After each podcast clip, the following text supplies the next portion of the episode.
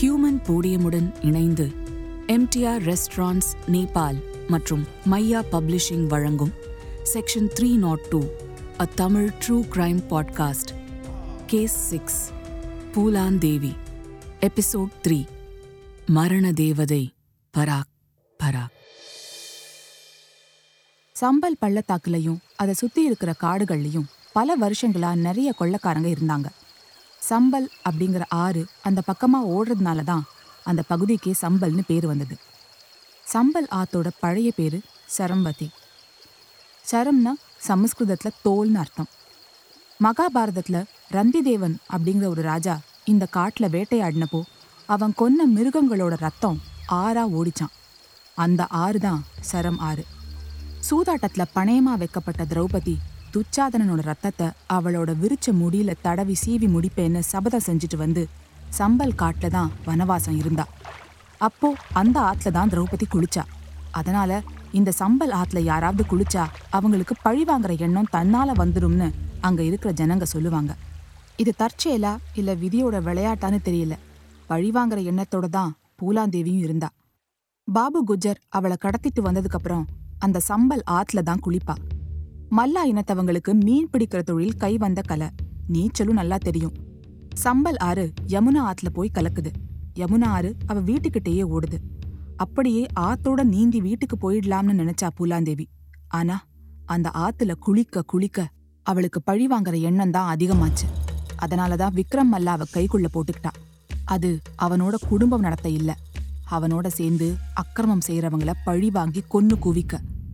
Nineteen seventy nine பூலாந்தேவிக்கு பதினாறு வயசு. ஆனா கஷ்டத்திலே வாழ்ந்ததால ஒரு விரக்தியும் வெறுப்பும் அவ பேச்சுலையும் நடத்தையிலையும் தெரிஞ்சுது. சந்தோஷமா வாழணும் தனக்குன்னு குடும்பத்தை அமைச்சுக்கிட்டு நிம்மதியா இருக்கணுங்கிற சராசரியான எண்ணங்கள்லாம் அவளுக்கு இல்ல. தன்னை கொடுமைப்படுத்தினவங்கள பழி வாங்கணும். அடக்கி ஆளணும்னு நினைக்கிற மேட்டுக்குடிக்காரங்கள அழிக்கணும். அவ்வளவுதான். அவளை விட ஒன்பது வயசு பெரியவனான விக்ரம் மல்லாவ கல்யாணம் பண்ணிக்கிட்டா. தாலியெல்லாம் எதுவும் கிடையாது. சிந்தூர் பொடிய அவ நெத்தி வகுடல வச்சுதான் கல்யாணம் பண்ணிக்கிட்டான். குஜர் கிட்ட கொடூரங்களை அனுபவிச்ச பூலாந்தேவியோட காயத்துக்கு எதமான ஒரு மருந்தா இருந்தான் விக்ரம் அல்ல. ஆனா விக்ரமுக்கு அவதான் யமன்னு அவளுக்கே அப்போ தெரியல. ஷூட்டிங் ஹார்ஸ் ரைடிங்னு கொள்ளக்காரங்களுக்கு தேவையான எல்லாத்தையும் விக்ரம் கிட்ட கத்துக்கிட்டா பூலாந்தேவி. வேகமா வெறித்தனமா கத்துக்கிட்டா. விக்ரம் மல்லா தன்னோட ஆளுங்க கிட்ட இனிமே இந்த கூட்டத்துக்கு தலைமை தாங்க போறது. நானும் என் மனைவி பூலாந்தேவியும் தான் அப்படின்னு சொன்னான். அந்த அளவுக்கு பூலாந்தேவி அவளை தயார்படுத்திக்கிட்டா. கூட்டத்துக்கு துணைத் தலைவரா ஜெகதீஷ் மல்லான்னு ஒருத்தனை நியமிச்சான் விக்ரம். ஒரு நாள் தன்னோட ஆட்களோட கொள்ளையடிக்க குதிரையில கிளம்பினா விக்ரம் அல்லா. அவனுக்கு ஒரு அதிர்ச்சி. செத்துப்போன பாபு குஜாரோட குதிரையில ஏறி உட்கார்ந்துட்டு இருந்தா Phoolan Devi. Brown colour pant shirt சிகப்பு தொளதொள ஷால் ஷர்ட் மேல இருக கட்டின பெல்ட் தோளுக்கு குறுக்க புல்லட் அடுக்கப்பட்ட பெல்ட். தலைமுடிய விரிச்சு போட்டுட்டு இருந்தா. தலையில ஒரு சிகப்பு ரிப்பனையும் கட்டியிருந்தா. நானும் இனிமே உங்க கூட கொள்ளைக்கு வரப்போறேன். அப்படின்னு சொன்னா பூலாந்தேவி. கிளம்புறதுக்கு முன்ன திடீர்னு குதிரையை திருப்பி தனக்கு முன்னால இருந்த கொள்ளைக்காரங்க கிட்ட பேச ஆரம்பிச்சா. பாபு குஜர் தலைமையில நீங்க எப்படி வேணும்னாலும் கொள்ளை அடிச்சிருக்கலாம். ஆனா ஏன் தலைமையில? நாம ஏழை மக்கள் கிட்ட இருந்து கொள்ளை அடிக்க போறது இல்ல. மத்தளத்துக்கு ரெண்டு பக்கமும் இடிங்கிற மாதிரி ஒரு பக்கம் மேல் ஜாதிக்காரங்க உறிஞ்சுக்கிட்டு இருக்காங்க. இன்னொரு பக்கம் நாம கஷ்டம் கொடுக்க கூடாது மேட்டுக்குடி கிராமங்களை கொள்ளை அடிச்சு நமக்கு தேவையானதை எடுத்துக்கிட்டு மீதிய ஏழை மக்களுக்கு கொடுப்போம். அப்படின்னு சொன்னதும் முதல்ல கைத்தட்டி பாராட்டினது விக்ரம் அல்லாதான். அதுக்கப்புறம் எல்லாருமா சேர்ந்து கை தட்டினாங்க. அடுத்த ஒரு வருஷத்துக்கு மேல் ஜாதி கிராமங்களை மட்டும் குறி வச்சு கொள்ளையடிச்சாங்க விக்ரம் அல்லாவுக்கு உடல் வலு இருந்ததே தவிர புத்தி கூர்மை கிடையாது. ஆனா சகுனி மாதிரி இருந்து ஒவ்வொரு கொள்ளையையும் நடத்தினா பூலாந்தேவி ஒரு குறிப்பிட்ட கிராமத்துக்கு கொள்ளையடிக்க வரப்போறதா தகவல் அனுப்புவா. அவங்க பாதுகாப்பை பலப்படுத்தி வச்சிருப்பாங்க. ஆனா அவ வேற ஒரு மேல்ஜாதி கிராமத்துக்கு போய் கொள்ளடிச்சிடுவா. பாபு குஜர் எப்பவும் ஒரே இடத்துல தான் தன்னோட முகாமை வச்சிருந்தான் சம்பல் ஆத்தங்கரையில. ஆனா பூலாந்தேவி அடிக்கடி முகாம்களை மாத்திக்கிட்டே இருந்தா. ஒரு தடவை ஒரு போலீஸ் ஸ்டேஷனை ரெய்ட் செஞ்சு யூனிஃபார்ம் ரைஃபிள்ஸ்னு எல்லாத்தையும் எடுத்தாங்க. அதுக்கப்புறம் கொள்ளை அடிச்சது எல்லாத்தையும் போலீஸ் வேஷத்துல போய் ஏழை ஜனங்களுக்கு கொடுத்தாங்க. அப்படி ஒரு தடவை கோரா கபூர்வா போய் அவளோட அப்பா அம்மா சகோதரிகள் ஏழைங்கன்னு எல்லாருக்கும் கொள்ளையடிச்ச பொருட்களை கொடுத்தா. அப்போ பூலான் அவ அப்பா கிட்ட ஒரு வாக்கு கொடுத்தா. அப்பா உங்களுக்கு ஞாபகம் இருக்கா? சின்ன வயசுல நமக்கு அநியாயம் நடந்தப்போ நான் சொன்னேன்ல உங்களுக்கு நியாயம் கிடைக்கும்னு. இனிமே உங்களுக்கு மட்டும் இல்ல எல்லா ஏழைங்களுக்கும் நியாயம் கிடைக்கும். கிடைக்க வைப்பேன்.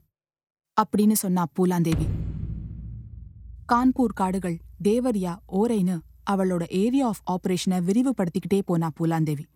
ஒரு நாள் ஓரை பக்கமா போகும்போதுதான் தன்னோட புருஷன் புட்டிலால் இருக்கிற கிராமம் அந்த பக்கத்துல தான் இருக்குன்னு அவளுக்கு தெரிய வந்துச்சு. விக்ரம் இங்க எனக்கு தீர்க்க வேண்டிய கணக்கு ஒண்ணு பாக்கி இருக்கு. நான் போய் முடிச்சிட்டு வந்துடுறேன். நீங்க இங்கேயே இருங்க. அப்படின்னு சொன்னா பூலாந்தேவி. இந்த ஊர்ல என்ன கணக்கு? அப்படின்னு விக்ரம் ஆச்சரியத்தோட கேட்டான். என் கதை தான். உங்களுக்கு முன்னாடியே தெரியுமே. புருஷங்கிற ஒரே உரிமையை வச்சுக்கிட்டு என்னை நசுக்கி நாசமாக்குன அந்த மிருகம் இந்த ஊர்ல தான் சுத்திக்கிட்டு இருக்கு அதை வேட்டையாடணும். அப்படின்னு பூலாந்தேவி சொல்ல விக்ரம் மல்லா தன்னோட ஆட்களை அங்கேயே இருக்க சொல்லிட்டு அவனும் பூலாந்தேவியோட புட்டிலால் கிராமத்துக்கு போனான். புட்டிலால் பெரிய குடும்பஸ்தனா இருந்தான். பூலாந்தேவிய மாடு மாதிரி வேலை வாங்கின அவனோட ரெண்டாவது பொண்டாட்டி குதிரை வர சத்தம் கேட்டு வெளியே வந்து எட்டி பார்த்தா. அவளுக்கு பூலாந்தேவிய அடையாளம் தெரியல. ஆனா விக்ரம் மல்லாவை பார்த்த உடனே அவன் கொள்ளக்காரன்னு தெரிஞ்சு போச்சு.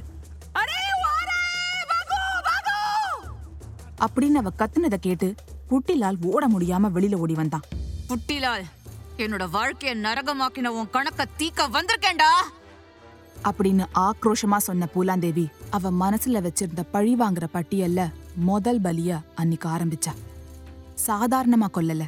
புட்டிலால கீழே தள்ளி குதிரை சவுக்கால அவனை விளாசி தர தரன்னு இழுத்து விக்ரம் மல்லாவை விட்டு அடிக்க வச்சு எலும்பையெல்லாம் நொறுக்கி கடைசியில தான் புட்டிலால வெறி தீர சுட்டுக்கொண்டு அந்த ஒரு கொலை அதுவும் கட்டின புருஷனையே பூலாந்தேவி சித்திரவதை செஞ்சு கொன்னது யூபியை தாண்டி வட இந்தியாவை தாண்டி நாடு முழுக்க காட்டு தீயா பரவிச்சு. ஏழைங்களும் கீழ்ஜாதி மக்களும் பூலாந்தேவிய கெட்டவங்களை அழிக்க வந்த காளியாவே பார்க்க ஆரம்பிச்சாங்க. மக்கள் அவளை தாஸ்ய சுந்தரி பியூட்டிஃபுல் பேண்டட் அப்படின்னு கூப்பிட ஆரம்பிச்சாங்க. ராபின் ஹுட் மாதிரி பணக்காரங்க கிட்ட கொள்ளையடிச்சு ஏழைங்களுக்கு கொடுக்கறது போலீஸ் யூனிஃபார்ம் போட்டுக்கிட்டு ஒவ்வொரு வீட்டுக்கும் போய் பணம் கொடுக்கறதுன்னு இருந்த பூலாந்தேவியோட படத்தை வச்சு வீட்ல பூஜை போட ஆரம்பிச்சாங்க ஏழைங்க.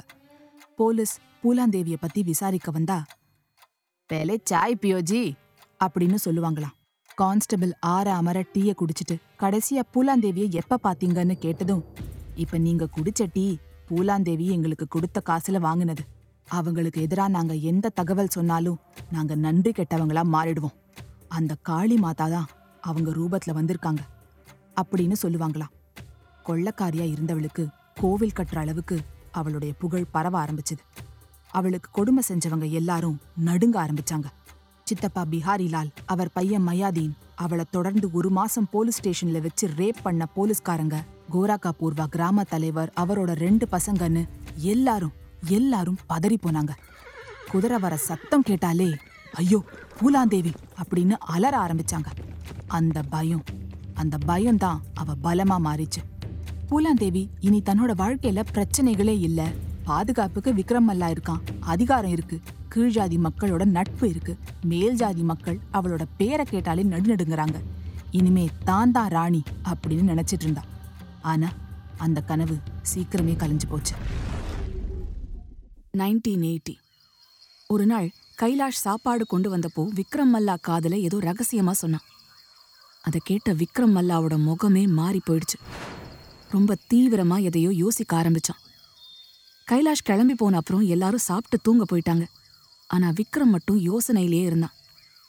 அவன்கிட்ட போய் என்ன யோசிச்சுட்டு இருக்கீங்க? அப்படின்னு கேட்டா பூலாந்தேவி அப்போ ஒரு கதைய சொன்னான் விக்ரம் மல்லா.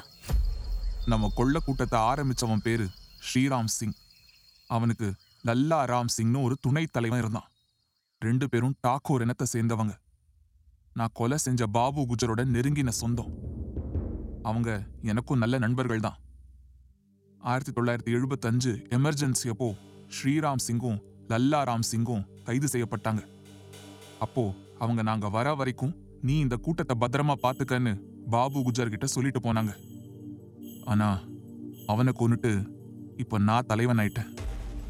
அவங்க திரும்பி வந்து என்ன சொல்லுவாங்க என்ன பண்ணுவாங்கன்னே தெரியல. அதான் யோசிச்சுட்டு இருக்கேன். அப்படின்னு சொன்னான்.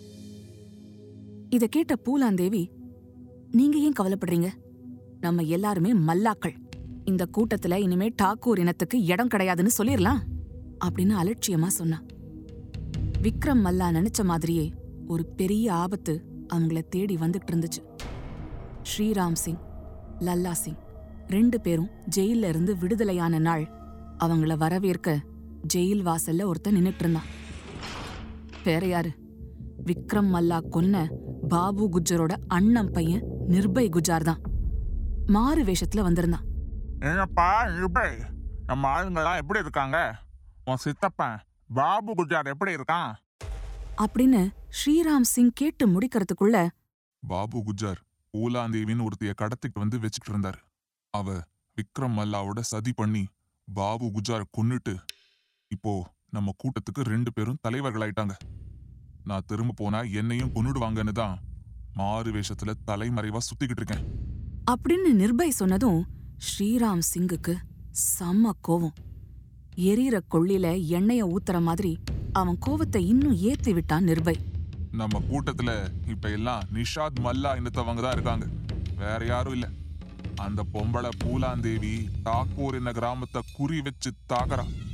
டாக்கூர் மக்களை கொன்னு அவங்க சொத்தெல்லாம் எடுத்து மல்லா இன மக்களுக்கு கொடுக்கறா. கோவம் தலைக்கேற ஸ்ரீராம் சிங் லல்லா ராம் சிங் ரெண்டு பேரும் அவங்களோட கிராமத்துக்கு கிளம்பினாங்க. அந்த கிராமத்தோட பேரு பேமாய்.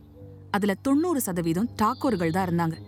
ஒரு தடவை பேமாயில வந்து கொள்ள அடிச்சிருந்தா பூலாந்தேவி. அதனால அந்த கிராமமே பூலாந்தேவி எங்க திரும்ப வந்துருவாளோன்னு நடுநடுங்கிக்கிட்டு இருந்துச்சு. ஸ்ரீராம் சிங்க பார்த்ததும் டாக்கூர்களுக்கு போன உசுறு திரும்ப வந்த மாதிரி நிம்மதியா இருந்துச்சு. ஸ்ரீராம் நீ இல்லாத நேரத்துல பூலாந்தேவின்னு ஒரு மல்லா பொம்பளை இங்க வந்து என்ன ஆட்டம் போட்டா தெரியுமாப்பா? நம்ம கிராமத்தை கொள்ளடிச்சு ஆடு மாடு எல்லாத்தையும் ஓட்டிட்டு போய் ஏழைங்களுக்கு கொடுத்துட்டாப்பா. அப்படின்னு அந்த கிராமத்து பொம்பளைங்களாம் புலம்பினாங்க. நீங்க கவலைப்படாதீங்க. நான் வந்துட்டேன்ல. இனி அவ கொட்டத்தை எப்படி அடக்குறேன்னு மட்டும் பாருங்க. அப்படின்னு சொன்ன ஸ்ரீராம் சிங் லல்லா சிங்க கூட்டிக்கிட்டு குதிரை துப்பாக்கி எல்லாம் வாங்கிக்கிட்டு சம்பல் பகுதிக்கு கிளம்பினாங்க. பூலாந்தேவி முகாமுக்கு அவங்க போய் சேரும்போது இருட்டிருச்சு. அன்னைக்கு அமாவாசை. பொதுவா கொள்ளைக்காரங்களுக்கு ஒரு பழக்கம் உண்டு. அமாவாசை அன்னைக்கு நிச்சயம் அவங்க கொள்ளடிக்க போவாங்க.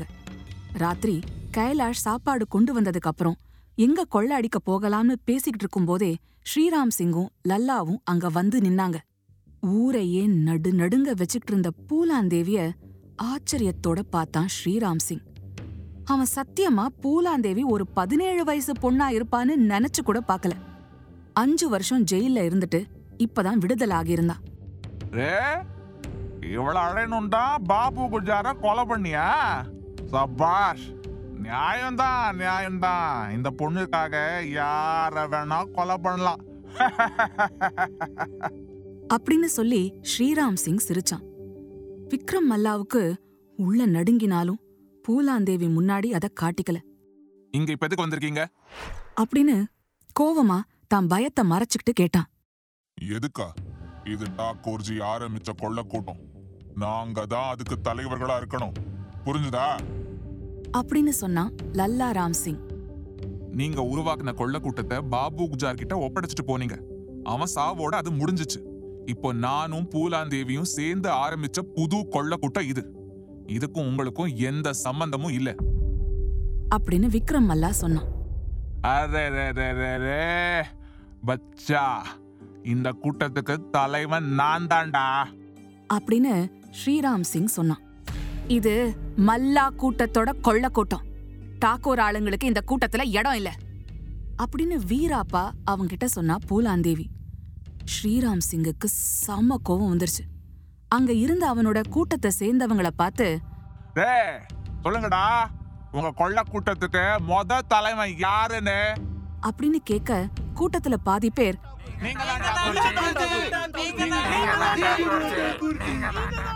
அப்படின்னு சொன்னதோட மட்டும் இல்லாம அவங்க கையில இருந்த துப்பாக்கிய தூக்கிக்கிட்டு ஸ்ரீராம் சிங் பின்னாடி போய் நின்னாங்க. இருபது பேர் இருந்த அந்த கொள்ளக்கூட்டத்துல பதினாலு பேர் ஸ்ரீராம் சிங் பின்னாடி போய் நின்னாங்க. இதுல விக்ரம் மல்லாவுக்கு பெரிய அதிர்ச்சி என்னன்னா அவன் துணை தலைவனா தேர்ந்தெடுத்திருந்த ஜெகதீஷ் மல்லாவும் ஸ்ரீராம் சிங் பின்னாடி போய் நிக்க அவன் தோள்ல கை போட்டுக்கிட்டான் லல்லா ராம் சிங். நிலைமை மோசமாயிட்டே போறத புரிஞ்சுக்கிட்ட விக்ரம் மல்லா கடைசியா ஒரு பிரம்மாஸ்திரத்தை வீசி பார்த்தான். சரி நீயும் எங்களோட சேர்ந்துரு. உனக்கும் ஒரு பங்கு தரேன். ஆனா நானும் பூலாந்தேவியும் தான் இந்த கூட்டத்துக்கு தலைவர்கள். அப்படின்னு சொன்னான். ரே பட்டா உன் தலைவன் பதவிய நீயே வெட்டுக்க. பூலாந்தேவிய எனக்கு கொடுத்துரு. அப்படின்னு வக்ரத்தோட ஸ்ரீராம் சிங் சொல்ல செம்ம கோவத்தோட அவனை அடிக்க இழுந்தான் விக்ரம். அதுக்குள்ள ஸ்ரீராம் சிங் அவனோட துப்பாக்கியை எடுத்து விக்ரம குறி வச்சான். விக்ரம் மல்லா கையிலையோ பூலாந்தேவி கையிலையோ எந்த ஆயுதமும் இல்ல. ஸ்ரீராம் சிங் துப்பாக்கியை எடுத்த உடனே விக்ரம்க்கு வெலவெலத்து போயிடுச்சு. நானும் பூலாந்தேவியும் கல்யாணம் செஞ்சுக்கிட்டோம் அப்படின்னு விக்ரம் சொன்னான். பொண்டாட்டியா? வணக்கா. தலைவன் அவனோ? அவனுக்கு தாண்டா பூலாந்தேவி. பொண்டாட்டியாம் பொண்டாட்டி. அப்படின்னு சொல்லி குரூரமா சிரிச்சிட்டு குருவிய சுடுற மாதிரி விக்ரம் மல்லாவை சுட்டு தள்ளிட்டான் ஸ்ரீராம் சிங். விக்ரம் மல்லா ரத்த வெள்ளத்துல முதந்துட்டு இருக்க கொஞ்சமும் ஈவிரக்கம் இல்லாம பூலாந்தேவிய பிடிச்சு இழுத்து அவனோட குதிரையில ஏத்திக்கிட்டு போயிட்டான் இனிமே நான் தான்டா தலைவன். ஜெகதீஷ் கூட்டத்தை பார்த்துக்க. நான் பேமாய் வரைக்கும் போயிட்டு வரேன். அப்படின்னு சொல்லிட்டு பூலாந்தேவியை இழுத்துக்கிட்டு தாக்கூர்களோட கிராமத்துக்கு போனான். கொள்ளக்காரங்க கூட்டத்துக்கு தலைவி ஆயிட்டோம். இதுக்கு மேல ஒன்னும் ஆக முடியாது. என் மேல எவனும் கை வைக்க முடியாதுன்னு நினப்புல இருந்த பூலாந்தேவிக்கு தாங்க முடியாத அதிர்ச்சி. பேமாயில தொடர்ந்து பதினெட்டு நாள் அவளை கற்பழிச்சுக்கிட்டே இருந்தான் ஸ்ரீராம் சிங். அவன் மட்டும் இல்ல தல்லாராம் சிங் அந்த கிராமத்துல பூலான் கொள்ளடிச்ச வீட்டில் இருந்த டாக்கூர்கள்னு வயசு வித்தியாசம் இல்லாம பதினாறு வயசு பையன்ல ஆரம்பிச்சு அறுபது வயசு கிழவன் வரைக்கும் அத்தனை பேரும் அவளை நாசம் பண்ணாங்க. இந்த கொடுமையெல்லாம் பத்தாதுன்னு பதினெட்டாவது நாள் பூலாந்தேவிய நிர்வாணமாக்கி ஊர் கிணத்துல இருந்து எல்லா வீட்டுக்கும் ஒரு குடம் தண்ணி கொண்டு போய் கொடுக்க சொன்னாங்க. அது வரைக்கும் வெறிகுண்ட வேங்கையா இருந்தவள வேட்டைய ராணியா மாத்திச்சு அந்த சம்பவம். பழி வாங்குற படலத்துல வெறி பிடிச்ச மிருகங்களா நடந்துக்கிட்டாங்க டாக்கோர்கள் பேமாயில பூலாந்தேவி அடைச்சு வச்சு இன்னும் அவமானப்படுத்தணும்னு ஒவ்வொரு ஜாதிக்காரனையா விட்டு அவளை கற்பழிக்க சொன்னாங்க. பொறுத்தது போதும் பொங்கி எழுன்னு. ராத்திரியோட ராத்திரியா பேமாயிலிருந்து தப்பிச்சு சம்பல் பக்கமா போயிட்டா பூலான். தப்பிச்சவ இந்த தடவை வேற ஒரு கொள்ள கூட்டத்துக்கு போனா. அதோட தலைவர் பேரு மான்சிங். ராத்திரி தன்னோட முகாமுக்கு உடம்பெல்லாம் காயத்தோட பதினேழு வயசு பொண்ணு வந்து நிக்கிறத பார்த்து அவனுக்கு ரொம்ப ஆச்சரியமாவும் வேதனையாவும் இருந்துச்சு. நான் தாங்க பூலாந்தேவி அப்படின்னு அவ சொன்னதும் அத்தனை பேரும் எழுந்து நின்னாங்க. என்ன உங்க கூட்டத்துல சேர்த்துக்கங்க. அப்படின்னு அவ சொன்னப்ப என்னது? சேர்த்துக்கறதா? நீங்க தான் எங்க தலைவி. அப்படின்னு சொன்னான் மான்சிங். அவன் அவகிட்ட காட்டின பணிவு பூலாந்தேவிக்கு ரொம்பவே பிடிச்சிருந்துச்சு. அவளை சர்வ மட்டமா நடத்தின ஆம்பளைங்க நடுவுல மான்சிங் வித்தியாசமா தெரிஞ்சான் இதுவரைக்கும் அவளா விரும்பி ஒரு கல்யாணம் செஞ்சுக்கல. விக்ரம் மல்லாவ கூட அவன் காதலிச்சதுனாலையும் அவனால அவளுக்கு ஒரு பையன் இருந்ததுனாலையும் தான் கல்யாணம் செஞ்சுக்கிட்டா. ஆனா மொத தடவையா அவளே ஒருத்தனை நேசிச்சானா அது மான்சிங் தான். இதுல வேடிக்கை என்னன்னா கொள்ளக்கூட்ட தலைவனான மான்சிங்குக்கு கொள்ள அடிக்கிறதுல சாமர்த்தியம் இல்ல. அவன் கூட்டத்துல எல்லாருமே சின்ன பசங்க. அதனால பூலாந்தேவியால அவங்க எல்லாரையும் அவ வழிக்கு ரொம்ப சுலபமா கொண்டு வர முடிஞ்சது. தன்னை சித்திரவதை செஞ்சு அவமானப்படுத்தின ஸ்ரீராம் சிங். லல்லாராம் சிங்க பழி வாங்கறதுக்கு காத்துட்டு இருந்த பூலாந்தேவி அதுக்கான நாளையும் குறிச்சான். Nineteen eighty one February fourteen Valentine's டேன்னு இன்னைக்கு காதலர்கள் ரோஸ் கிஃப்டெல்லாம் எக்ஸ்சேஞ்ச் பண்ணிப்பாங்களே. அதே February fourteenth bandit queen Phoolan Devi தன்னோட வாழ்க்கையை நாசம் பண்ணவங்களுக்கு சமாதி கட்ட முடிவு பண்ணின நாள். மான்சிங் கூட்டத்தோட குதிரையில் ஏறி பெமாய் கிராமத்துக்கு போனா பூலாந்தேவி. ஸ்ரீராம் சிங் லாலா ராம் சிங் ரெண்டு பேரும் மரியாதையா என்கிட்ட சரணடைஞ்சிருக்கடா அப்படின்னு குதிரை மேல உட்காந்து கம்பீரமா கத்துனா. தொடர்ந்து நாலஞ்சு தடவை கத்தி பார்த்தும் யாரும் வர மாதிரி தெரியல. உடனே மான் சிங்கையும் அவன் கூட்டாளிங்களையும் எல்லா வீட்டுக்குள்ளேயும் புகுந்து கொள்ள அடிக்க சொன்னான். கிராமத்துல இருக்கிற ஆம்பளைங்க எல்லாரையும் ஒன்னா கூட்டிட்டு வந்து வரிசையா நிக்க வச்சா. அதுல அவளை கற்பழிச்ச இருபத்தி ரெண்டு பேரை மட்டும் கண்டுபிடிச்சு தனியா நிக்க வச்சா. அந்த இருபத்தி ரெண்டு பேர்ல இருபது பேர் டாக்கோர் இனத்தை சேர்ந்தவங்க. ஒருத்தன் ஓபிசி இன்னொருத்தன் முஸ்லிம். துடிக்க துடிக்க அவளை பழி வாங்கின அந்த இருபத்தி ரெண்டு பேரையும் தன்னோட ஆத்திரம் தீர மிஷின் கண்ணால சுட்டுக்கிட்டே இருந்தா போலாந்தேவி வெறி தீர அந்த மிருகங்களை வேட்டையாடி முடிச்ச காளி தேவி மாதிரி உக்ரமா இருந்தவ அந்த கிராமத்துக்கே ஒரு எச்சரிக்கை கொடுத்தா. எனக்கு செஞ்ச கொடுமைங்களுக்கும் அவமானங்களுக்கும் இதுதான்டா பரிசு. ஸ்ரீராம் சிங் லலாராம் சிங் ரெண்டு பேரும் மரியாதையா என்கிட்ட சரண் அடையலனா நான் திரும்ப திரும்ப இங்க வந்துட்டே இருப்பேன்.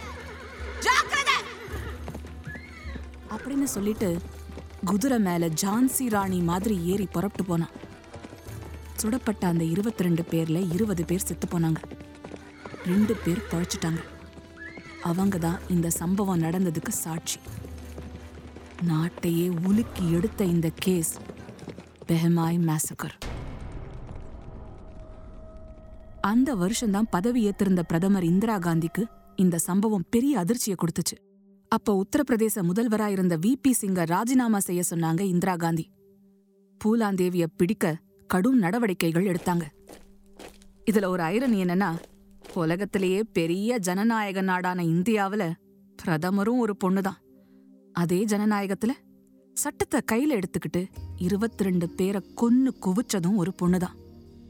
ஆவதும் பெண்ணாலே அழிவதும் பெண்ணாலேங்கிறத கண் கூட பார்க்க முடிஞ்சுது. நாற்பத்தி எட்டு குற்றங்களுக்காக பூலாந்தேவி மேல கேஸ் பதிவு பண்ணாங்க போலீஸ். எவ்வளோ முயற்சி பண்ணியும் அவங்களால அவளை பிடிக்க முடியல. அப்ப இந்திரா காந்தி ஒரு யோசனை சொன்னாங்க. பூலாந்தேவிக்கு அவ அம்மா அப்பா மேல பாசம் அதிகம். அத வச்சுதான் அவளை மடக்க முடியும்னு. அதனால பூலாந்தேவியோட அம்மா மூலாதேவிய கைது பண்ணி கல்பி பகுதி சிறைச்சாலையில அடைச்சாங்க. போலீஸ் கண்ணுல மண்ணை தூவிக்கிட்டு ஓடிக்கிட்டே இருந்த பூலாந்தேவி மூலாதேவி கைது பண்ணப்பட்டதை கேள்விப்பட்டு அதிர்ச்சி அடைஞ்சா. விசாரணைக்காக தான் போலீஸ் புடிச்சு வச்சிருக்காங்கன்னும் அம்மாவை சீக்கிரம் விடுதலை பண்ணிடுவாங்கன்னும் காத்துக்கிட்டு இருந்தா. அஞ்சு மாசம் ஆகியும் அம்மா விடுதலை ஆகலன்னு தெரிஞ்சதும் யோசிக்க ஆரம்பிச்சா. போலீஸ் ஸ்டேஷன்ல ஒரு பொண்ணை எப்படி நடத்துவாங்கன்னு அவளுக்கா தெரியாது. Nineteen eighty three. அரசாங்கத்துக்கிட்ட சரணடையறதா அறிவிச்சா பூலாந்தேவி. ஆனா அதுக்கு சில நிபந்தனைகள் விதிச்சா. ஒன்னு யூபி போலீஸ் கிட்ட இல்ல எம்பி போலீஸ் கிட்ட தான் சரணடைவேன். ரெண்டு தன்னோட தம்பி சோட்டுவுக்கு அரசாங்க உத்தியோகம் கிடைக்கணும். மூணு தன்னோட கூட்டத்தார் யாருக்கும் தூக்கு தண்டனை விதிக்க கூடாது. நாலு இழந்த நிலத்தை அப்பாவுக்கே திரும்ப கொடுக்கணும். அஞ்சு எட்டு வருஷத்துக்கு மேல தனக்கு சிறை தண்டனை கொடுக்க கூடாது. இந்த எல்லா நிபந்தனைகளையும் ஏத்துக்கிறதா அரசு சொல்ல நைன்டீன் எயிட்டி த்ரீல மத்திய பிரதேஷ் முதல்வர் அர்ஜுன் சிங் கிட்ட சரணடைய வந்தா பூலாந்தேவி. காக்கி யூனிஃபார்ம்ல தலையில சிவப்பு ரிப்பன் கட்டிக்கிட்டு குதிரையில வந்து இறங்கினவ முதல்ல அங்க இருந்த துர்கா மாதாவோட போட்டோவை கும்பிட்டா. அப்புறம் மகாத்மா காந்திஜி படத்தை வணங்கினா. அர்ஜுன் சிங் காலடியில தன்னோட துப்பாக்கிய வச்சுட்டு அவர் கால்ல விழுந்து வணங்கினா. காட்டாற்று வெள்ளமா ஆக்ரோஷத்தோட ஓடிக்கிட்டு இருந்தவ நீரோடையில கலந்து அமைதியான ஒரு பயணத்துக்கு தன்னை தயார் செஞ்சுக்கிட்டா. அவளோட புருஷன் மான்சிங் ராஜ்புத்தும் அவன் கூட்டத்தினரும் அவளோட சேர்ந்து சரணடைஞ்சாங்க. எட்டாயிரம் மக்களும் பல உலக பத்திரிகையாளர்களும் அந்த நிகழ்ச்சியில கலந்துக்கிட்டாங்க. பூலாந்தேவியும் அவளோட கூட்டத்தினரும் மத்திய பிரதேச குவாலியர் சிறையில அடைக்கப்பட்டாங்க. அவ மேல நாற்பத்தி எட்டு குற்றங்கள் பதிவு செய்யப்பட்டிருந்துச்சு. எட்டு வருஷ ஜெயில் தண்டனை தான் விதிக்கணும்னு பூலாந்தேவி நிபந்தனை விதிச்சிருந்தா. ஆனா பத்து வருஷம் ஜெயில இருந்தா. அந்த சிறை வாசம் அவளோட உடல்நிலைய ரொம்ப மோசமாக்கிடுச்சு. தொடர்ந்து பாலியல் வன்முறை அடி உதன்னு வாங்கினதுல ரொம்பவே பலவீனமா இருந்தா. பூலாந்தேவி வயத்துல இருந்து ரெண்டு டியூமர்ஸ் நீக்கப்பட்டுச்சு. அவளோட புருஷன் மான்சிங் அவனோட கூட்டத்தினர் வழக்குகளை உத்தரப்பிரதேசத்துக்கு மாத்தி அவங்கள விடுதலை பண்ணாங்க. ஆனா பூலாந்தேவி தன்னோட வழக்க உத்தரப்பிரதேசத்துக்கு மாத்தக் கூடாதுன்னு பிடிவாதம் பிடிச்சா. அங்க அவளை கண்டிப்பா கொன்னுடுவாங்கன்னு கோர்ட்ல சொன்னா உத்தரப்பிரதேசத்துல காங்கிரஸ் ஆட்சி மாறி முலாயம் சிங் முதல்வரா வந்ததும் பூலாந்தேவிக்கு முழு மன்னிப்பு கொடுத்து எல்லா வழக்குகள்ல இருந்தும் அவளை விடுவிச்சாரு. அதோட இல்லாம பூலாந்தேவிய மிர்சாப்பூர் தொகுதியில பாராளுமன்ற தேர்தல்ல நிக்க வச்சாரு. முப்பத்தி ஏழாயிரம் வாக்கு வித்தியாசத்துல பூலாந்தேவி ஜெயிச்சு எம்பி ஆனாங்க. நைன்டீன் நைன்டி ஒன்ல ஜெயிச்சாலும் நைன்டீன் நைன்டி சிக்ஸ்ல பிஜேபி கிட்ட தோத்து போனாங்க.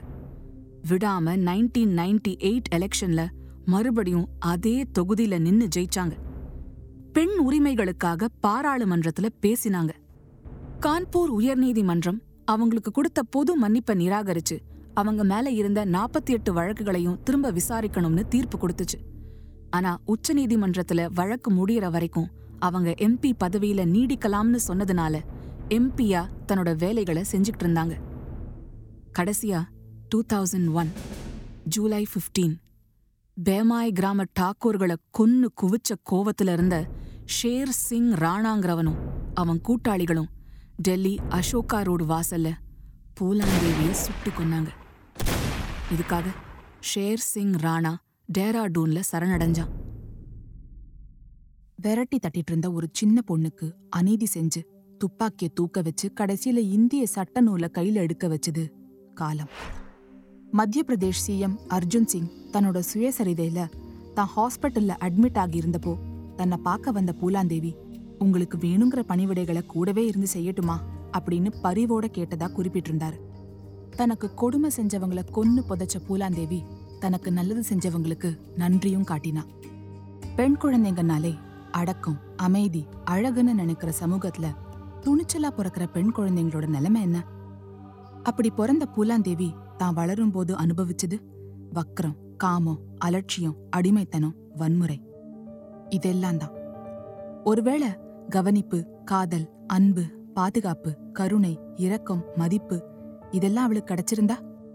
எந்த எல்லையையும் கடக்க முடியும்னு காட்டின பூலாந்தேவி ஒருவேளை நாட்டுக்கு நல்ல தலைவரா வந்திருக்கலாம் இல்லையா?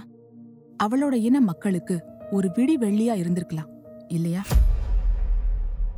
இன்னொரு கேஸோட அடுத்த வாரம் சந்திக்கலாம் இந்த பாட்காஸ்ட் உங்களுக்கு பிடிச்சிருந்தா கண்டிப்பா உங்க ஃப்ரெண்ட்ஸோட ஷேர் பண்ணிக்கோங்க This episode was brought to you by MTR Restaurants, Nepal. Indulge in the timeless legacy of MTR restaurants and savor their world class South Indian vegetarian cuisine, which is a true culinary journey. And Maya Publishing. Turn your literary dreams into reality with Maya Publishing, where your story finds its voice and comes to life in print. Script by Kalachakram Narasimha. Narrated by Deepika Arun and Dharanya.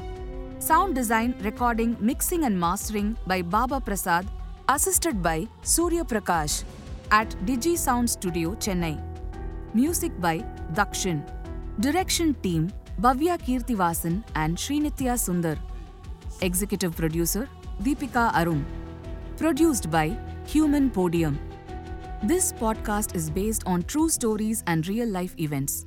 While we strive for accuracy and authenticity, certain aspects such as dialogue, pacing, and narrative sequence may have been enhanced or reconstructed for dramatic and entertainment purposes.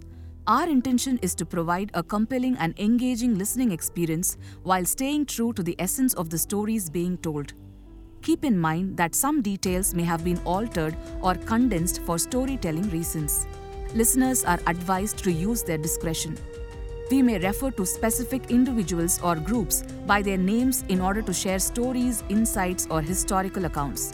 These references are intended to provide context and understanding and are based on publicly available information.